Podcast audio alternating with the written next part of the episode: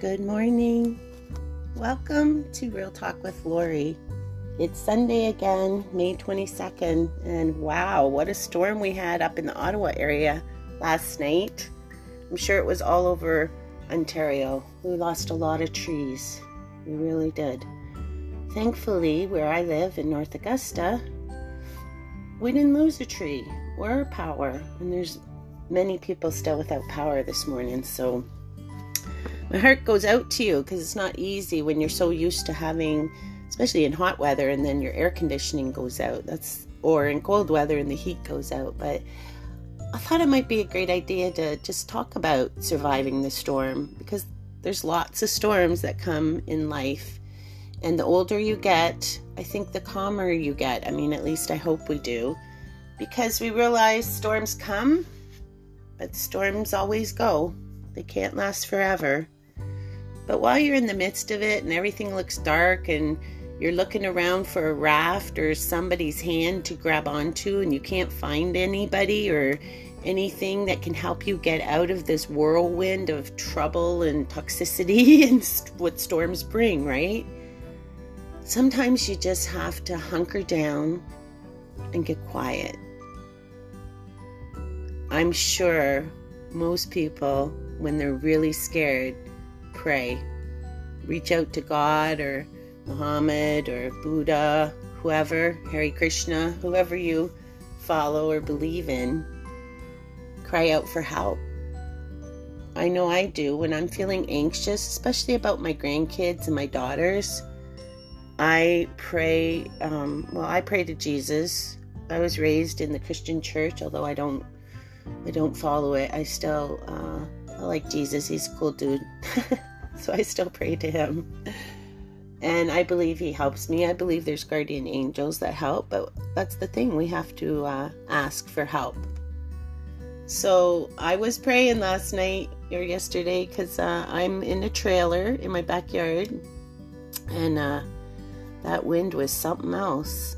And I was about to leave the trailer because I thought, I don't think being in a trailer is a good idea during tornado warnings. It hit it lasted only maybe 10 minutes, not even. And then it was gone and it was quiet and the sun came out. And I thought, wow, if only all of our struggles in life came came and went that quickly, but it came with quite a force. So you got to be like an oak tree and get your roots down deep into the ground. Root yourself, ground yourself, walking outside in bare feet and doing some meditation, yoga, uh, praying, um, self hypnosis. I talked about that last time. Um, and I was going to give you the website of it's Laura Thomas Hypnosis.ca. So Laura Thomas is T H O M A S and then hypnosis.ca. It's um it's a practice I'm finding. I've been I think about 5 times to see Laura. And when I come home, I practice what she's taught me and she also does the EFT, the emotional, I forget what F stands for, but anyway, um, the tapping. I don't know if you've heard of it.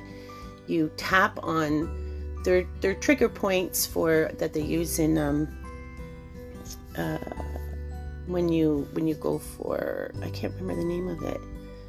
So they're above your eye, at the side of your eye, below your eye, below your nose, on your chin, kind of in your collarbone area and on your side, right kind of where your ribs are.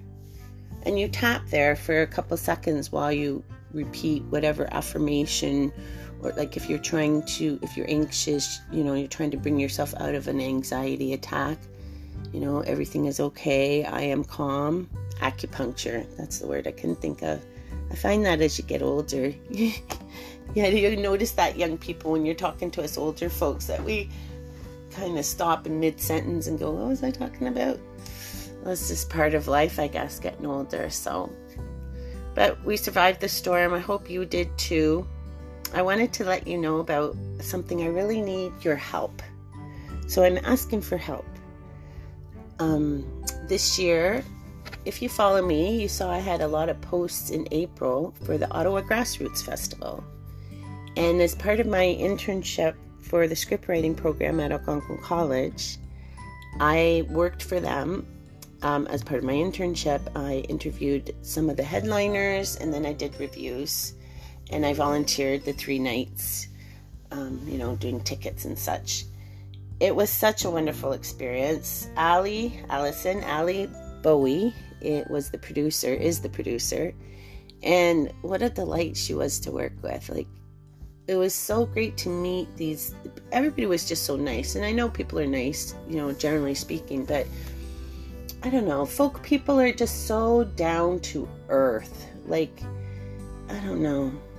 They're totally different from country folk. That's all like really. Anyway i had a really wonderful experience and i had never even heard about the grassroots festival and you know i've been living in this area for 17 years i never even heard about it and this was their 10 year anniversary and I thought, wow, like if I haven't heard about it, I'm sure there's lots of people that haven't heard about it.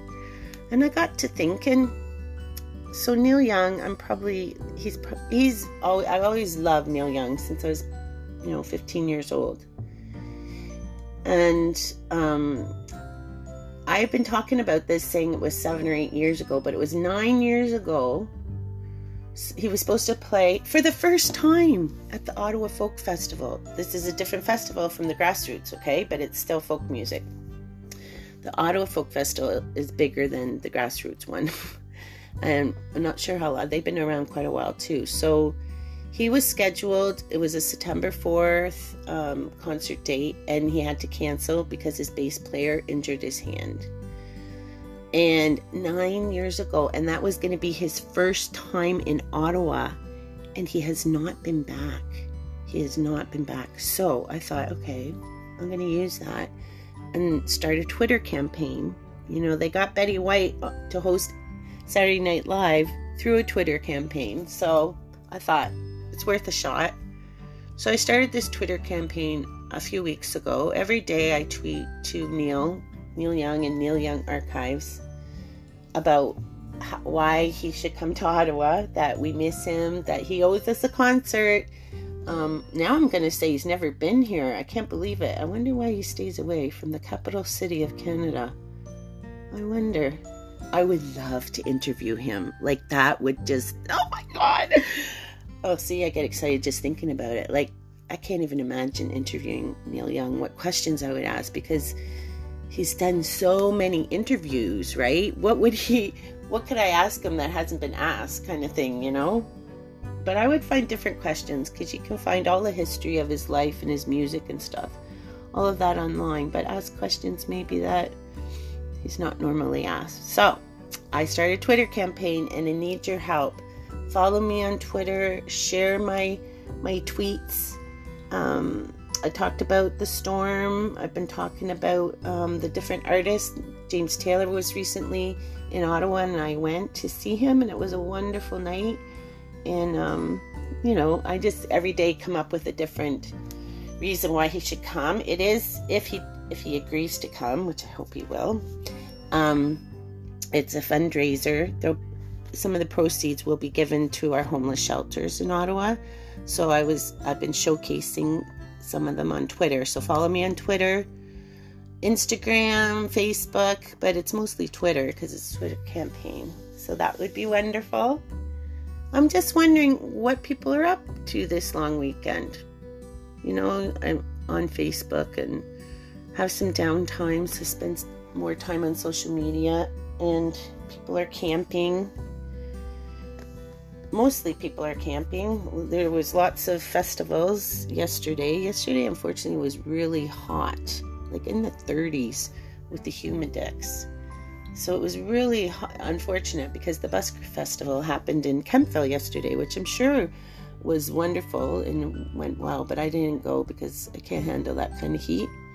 And then the storm hit. So there was also a really lots of different markets. There was one in the Merrickville area, a big one with different um, vendors, and so everybody's getting out and you know shopping at markets, staying local. We're not driving too far. Oh my goodness, the the price of gas is.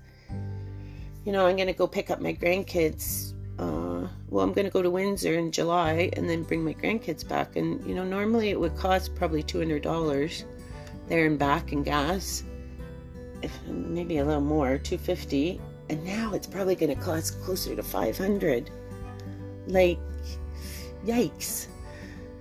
So when i was thinking about what everybody was doing what people do on these long weekends especially the may long weekend you know when we were in high school and stuff we everybody went camping and drank way too much alcohol and that was it. Had bonfires and it's amazing that nobody died because you know back then in those days in the 70s when we were growing up drinking and driving was very common. And unfortunately, it's still common in the country, um, but it was very common. So, yesterday, today, tomorrow, I'm not going anywhere. There's nowhere to go. Um, I don't really have money to spend at markets. Um, so it gets a little lonely, you know, when you're by yourself for you know a week and you don't talk to another person or even three or four days or a couple days and you know you know i have the horses and they're awesome. And i have my dog and and we have a cat here too which i end up taking care of. Um and i sh- could very well call somebody but i don't because i'm i don't know I don't know. Maybe you're like me. You don't like to ask for help or or you're shy to reach out. I don't know what it is really. Um you kind of suffer in silence, you know. You kind of wish somebody invite you to their barbecue or whatever, you know, that kind of thing. One of the best things for loneliness is to volunteer. And I'm so glad I volunteered for the Grassroots Festival and volunteer for something that really makes you happy. You know, so music really makes me happy, and I love folk music. So it was a good, you know, it came up, the opportunity came up, and um, they were so nice to let me do what I wanted to do. You know, instead of them assigning me, oh, do our social media, I said to them, well, I'd love to do this. Was, um, I'm a freelance music journalist and I love to talk to musicians and ask them questions not only about their music but about their lives and how they how they get through life. What what do they do? Because I know in specifically with musicians, but probably with most artists, there is a higher I don't know if I can say higher, but there is a high um, instance of depression in musicians I think most musicians would probably agree with that. They, some of the best songs, you know, came from brokenness, from sadness, from despair.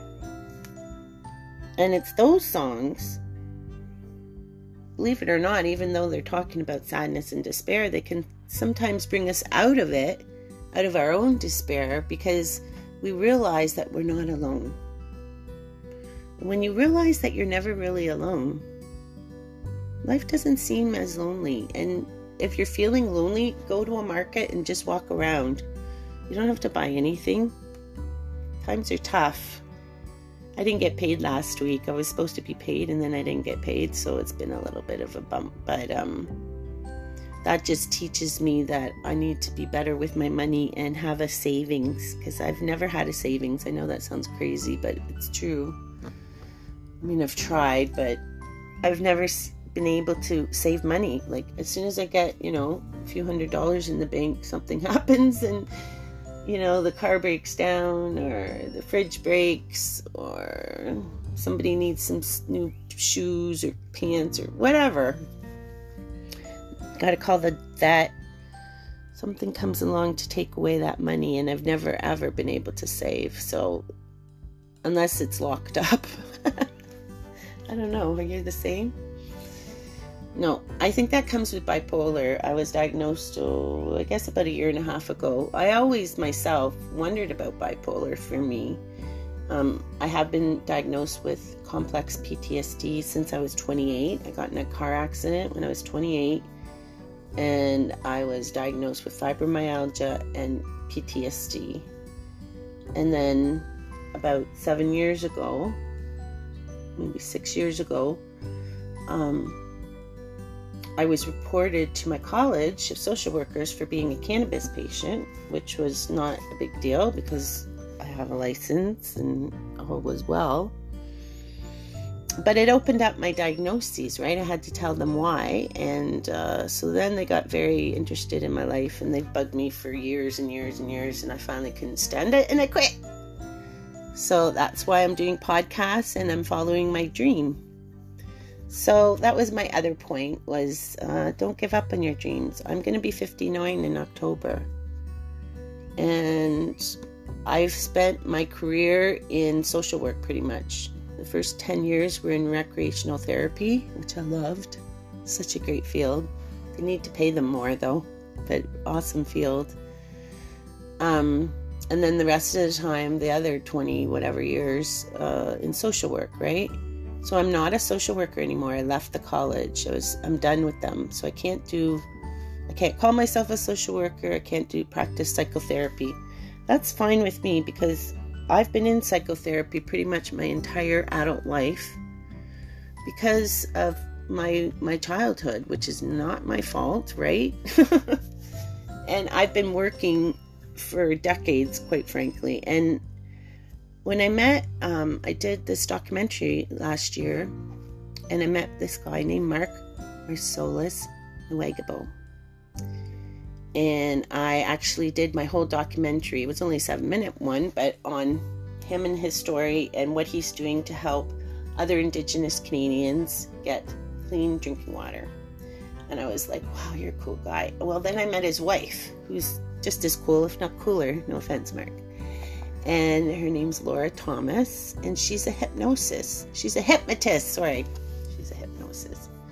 And I know that some of you are thinking, oh, that's weird. They're going to make me do stuff that I don't want to do, and they're going to control my mind. And you you think that way because that's what it's been shown like on television and in media, but that is not what hypnosis is about. And I'd like to try to help educate people about how effective it can be. It is, it actually is, because if you think about it, say for example you were sexually abused as a little kid well one of the the symptoms that comes out of that is low self-esteem constantly. It doesn't matter how much the person achieves you know how much money they make career they have you know great friends and whatever they still have this underlying like they're not good enough or they're just it's just an underlying low self-esteem. And it comes from sexual assault in childhood because that's it's a symptom of it. It's like a uh,